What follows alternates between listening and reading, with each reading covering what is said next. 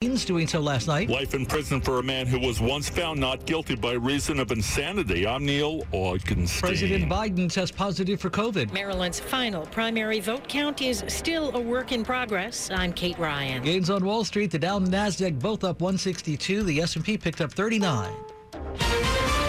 This is CBS News on the Hour, sponsored by NHTSA.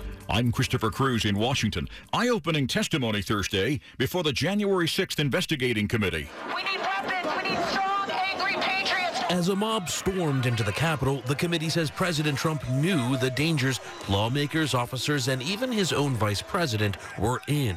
Republican Congressman Adam Kinzinger. He chose not to act. Trump's inaction prompted former Deputy Press Secretary Sarah Matthews to resign, she testified. His refusal to act and call off the mob that day and his refusal to condemn the violence was indefensible. Steve Dorsey, CBS News, Washington. Hearings will resume in September. President Biden is working from home, the White House residence, after testing positive for the coronavirus Thursday morning. I tested positive for COVID, but I've been double vaccinated, double boosted.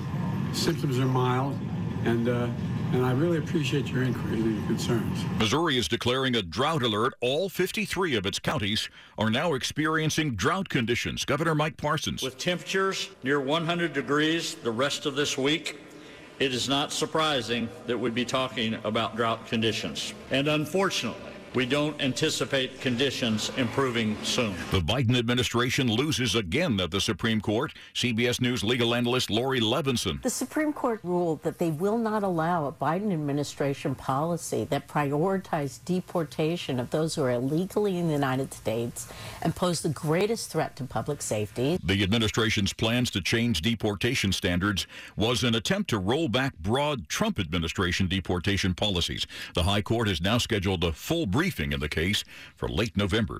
When students come back from summer break in one county in Florida, some of their students will be armed. WPEC TV reporter Albert Peffley. The superintendent of the Okeechobee County School District feels having an armed teacher in the classroom during the shooting spree in Uvalde, Texas recently could have made a huge difference. Had that teacher in, the, in that classroom been carrying a weapon, I don't think as many lives would have been lost. The teachers who are armed sign up for the voluntary program and receive extensive firearms training from the sheriff's office.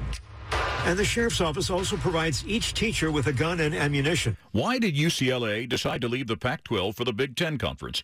California Governor Gavin Newsom wants to know. He attended a closed door meeting this week of the UC Board of Regents in San Francisco, the first since the school announced it was making the switch. Newsom wants to know if the move will benefit student athletes. He wants to look, the board to look into lessening the financial impact of its decisions. This is CBS News. Moments. They surround us, intersecting every day, every instant. Moments that can change us forever. In a region where news is never ending, a singular sound defines our moments. A constant signal delivering the top news right at your fingertips when you need it most. For better, for worse, always connected. Our legacy is the future, and we'll never miss a moment. WTOP News, 103.5 FM. WTOP at 303.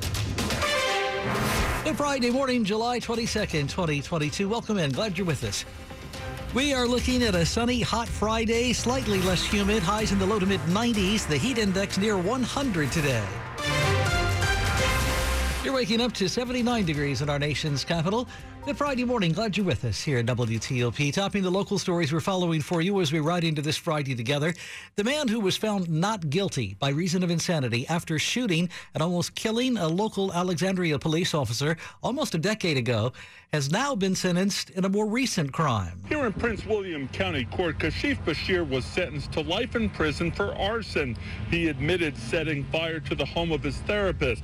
Back in 2013, Bashir was ruled insane after shooting Officer Peter LaBoy in Alexandria. Eight months after getting out of a mental hospital, he'd been arrested here. Prosecutors said it was a revenge plot to get back at those who rejected his affections during the course of his treatment. The last person to testify was LaBoy. Of Bashir, LaBoy said there's no guarantee he won't do it again.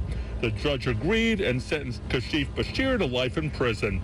In Prince William County, Neil Augenstein, WTOP News. A third teenage boy was arrested earlier this week in connection with what police say was an MS-13 related attack locally in Leesburg. The boy is charged with two counts of aggravated malicious wounding and gang participation.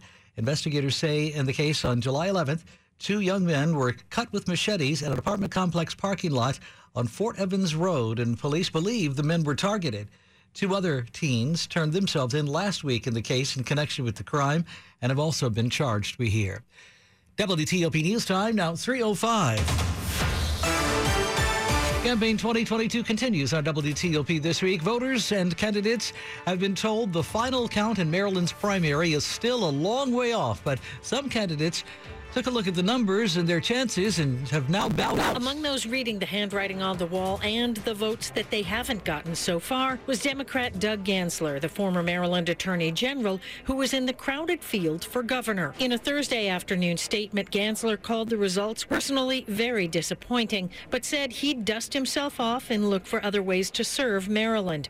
Other candidates in that primary, Wes Moore, Tom Perez, and Peter Franchot, continued to wait and see what the final mail mail-in ballot count would bring. Kate Ryan, WTOP News. WTOP Friday morning at 306.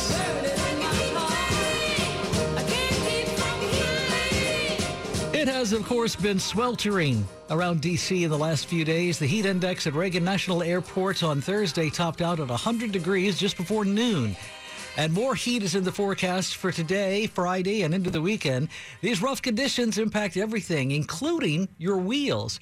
So this morning we have some things for you to keep in mind if you're hitting the road. Whether you're taking a quick jaunt around the DMV or leaving the area, be sure to check all of your fluids. Motor oil, transmission fluid, power steering fluid, brake fluid, all of those, and particularly your coolant right now. Regina Ali with AAA Mid-Atlantic says keeping an emergency kit is important at all times, whether the weather is frigid or hot. That includes making sure that your cell phone is fully charged, that you have a charger with you, and plenty of water. In this extreme heat, sometimes we'll say you want to have anywhere between four and six bottles of water per person in your vehicle. Liz Anderson, WTOP News.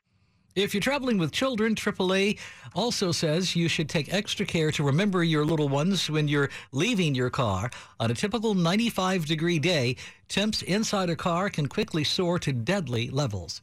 WTOP at 307. You like a company that really stands behind its product? Well, listen to what Diamonds Direct does.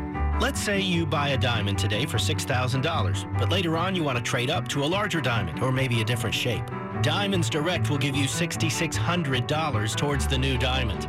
That's a guaranteed 10% appreciation. Let me say it again.